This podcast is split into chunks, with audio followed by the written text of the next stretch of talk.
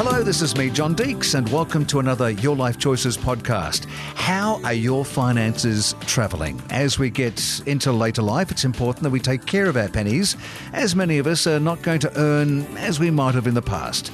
So let's visit with someone who might just have some clues as we navigate financially as we move into older age. Our guest today is Jacqui Clark, a wealth and money management expert who has had over three decades of experiencing helping families protect their money.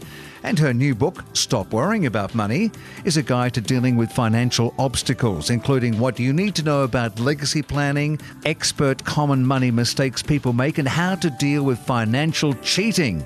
That's just a few of the subjects. There's a lot to unpack, and this is the lady to help me. Jacqui Clark, welcome. Thank you. I'm so excited to be here. This is going to be a lot of fun. It's going to be a lot of fun. I was speaking to a retired police officer a couple of days ago at a function, and he said, I'm going to do a lot of traveling. I said, Terrific. He said, Yep, I'm going to die with a dollar in the bank. I said, Well, that's great, but uh, how do you know when you're going to die? Uh, and I sort of can empathize being 72. I mean, I'm looking forward to now spending money traveling and, and whatever, whatever. And I would like to be able to whittle it all down. So the day that uh, I get taken away, uh, I know there's not much in there, but we don't know when that's going to be, do we? no, we don't, John. I guess that's the critical part of planning for these types of things. Not so much planning for your death, which I, I do actually cover in the book, Yeah. but also planning for how you're going to um, have your break. Absolutely. And of course, we look, we're going to be talking to a lot of folks today who some have a lot of money, some have very little money. I guess it's very hard to generalize, of course, because everyone's situation is different. But tell me about why you wrote this book, Stop Worrying About Money, Jacqui. Well, thanks, John. Look, I uh, had just come to the end of a very significant career. I'd been uh, in a 30 year executive career. Uh, I'd spent 20 of those as a partner at Deloitte. I was contemplating what my next uh, moves were going to be, and I was looking at things like board roles and other things. But uh, I engaged a personal coach or business coach to sort of help me contemplate what life might look like. Mm-hmm. And I said, look, I've got an awful lot of wisdom around money that I'd like to share with people, but you know, I've only got so much time, and so really decided to put that wisdom into a book because it was the best way that I could help more people uh, in the absence of having you know additional capacity to help everybody around the world. So, again, as I mentioned earlier, uh, uh, everyone's situation is different. So, tell me some of the, the, the commonality in the book that would help everyone. Oh, look, uh, uh, it has broad applicability. If you think about right from the get go, the first thing I'm talking to people about is essentially understanding what your baseline costs are. So, the most important thing is, and I challenge all your listeners on this do they know what it costs to open their front door at home? So, the most important thing is really getting that baseline set up, John. Do you mean like uh, power, uh, if you're paying rent or if you're p- still paying a mortgage, uh, Mortgage. gas, food, etc.? That's right. And that becomes quite critical. You think about things like subscriptions as well. If you are planning to travel, uh, like the policeman, essentially you need to think about how many of those things do I need to continue if I'm going to travel as well. Even if it's three month trip to Europe or a road trip around Australia, what are the things that you can disconnect or discontinue during that point in time? I hadn't even thought of that. That's that, well, there you go. Already the book's uh, working. Uh, um, so, so, what about legacy planning? I used to go and do presentations on the two certainties in life, death and taxes. I think the most important thing to realise is that the reality is no one knows when they're going to die. So we all need to have a will. This is not just a, a discussion for people over 70. Yep. Um, this is for all of us. And it's important that you communicate with your family while you're alive about what your wishes are with respect. And it, it doesn't actually need to be a whole lot of money we're talking about.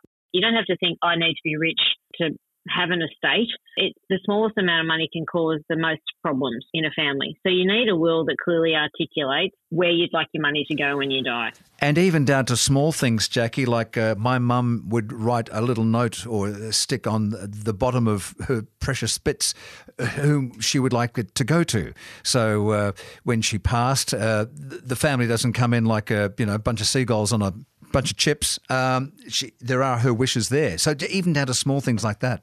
Yeah, look, that's probably one of the things that people seem to leave. We had an issue in our family with an old roll top desk that my grandfather had made. Yep. Uh, you, oh, he made. It can come wow. down to the things he's made. It can come down to it can be a real battle, and these are the things that your siblings remember. It's not so much the cash, which will probably be equally shared. It can be all the fine detail. Yes, the jewelry, certain artifacts, paintings.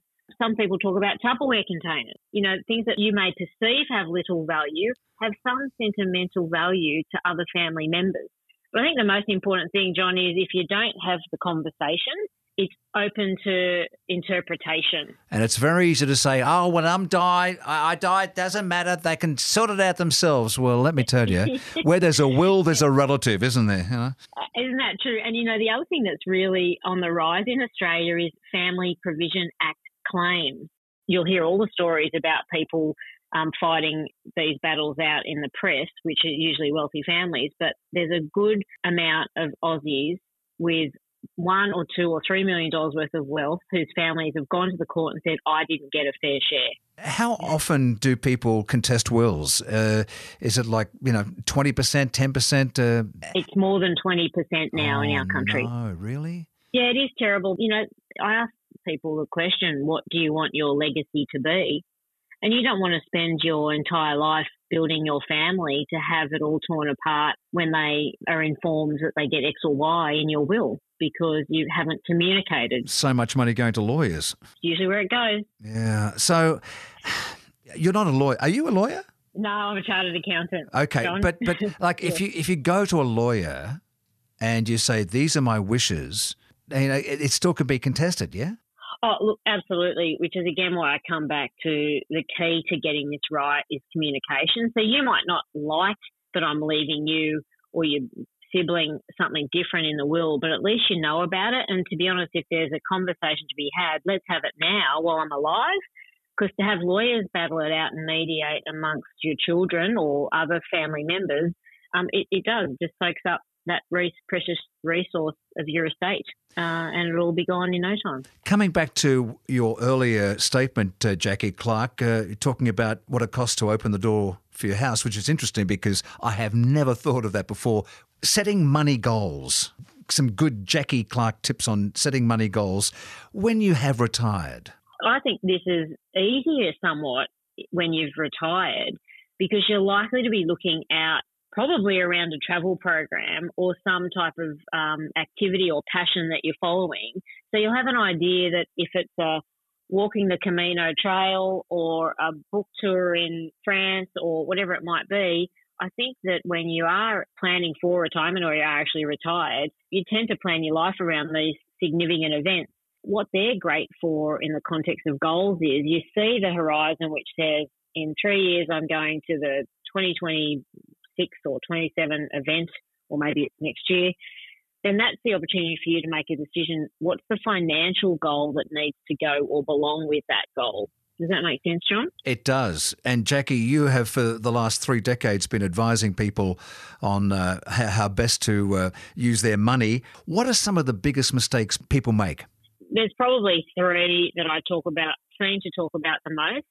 The one that will probably be less relevant perhaps to your listeners is wearing and driving your money, which is the one where people are essentially always upgrading their wardrobes, having the nicest gear and driving the nicest car. My sense is that people, once they get to their 50s and 60s, essentially have got that down pat. They're less interested in, you know, demonstrating how good they look or um, keeping up with the Joneses. Hmm.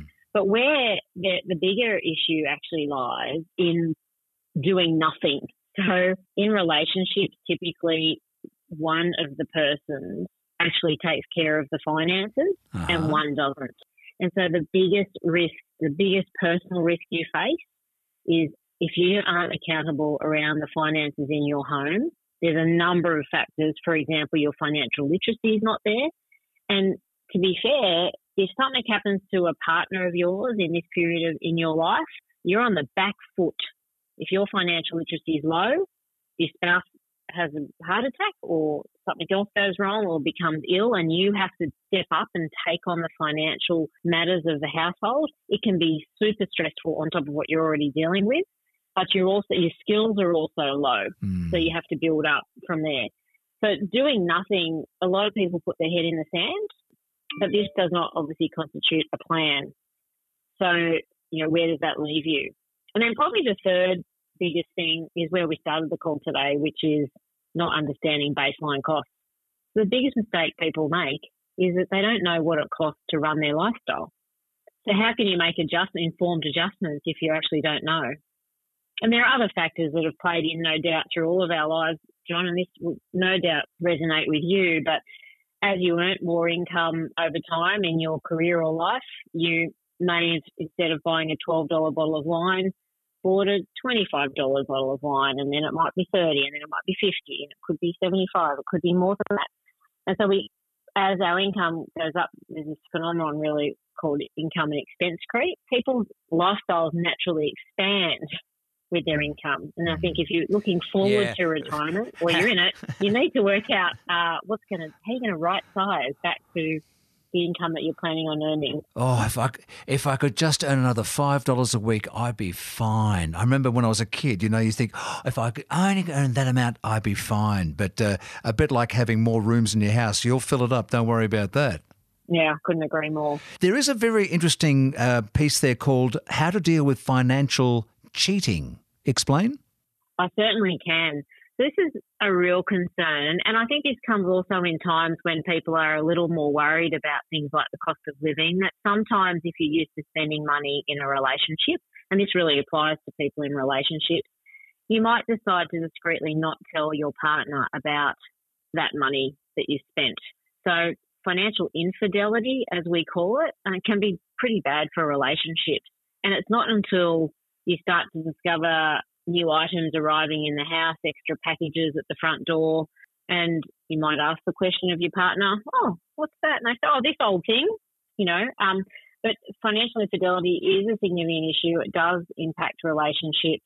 It is not uncommon. Um, people tell little white lies about things that they spend money on in the family or in the household, and then that can sort of develop more significantly into things such as uh, extra bank accounts, extra credit cards, it can get quite out of control. Obviously, it can go down the path to things more serious where people might have a gambling addiction or a drug habit, um, or that, that um, may may initially be hidden. In the old days, you know, bank statements would arrive, John, in the mail, and you say, "Oh, what's this bank account?"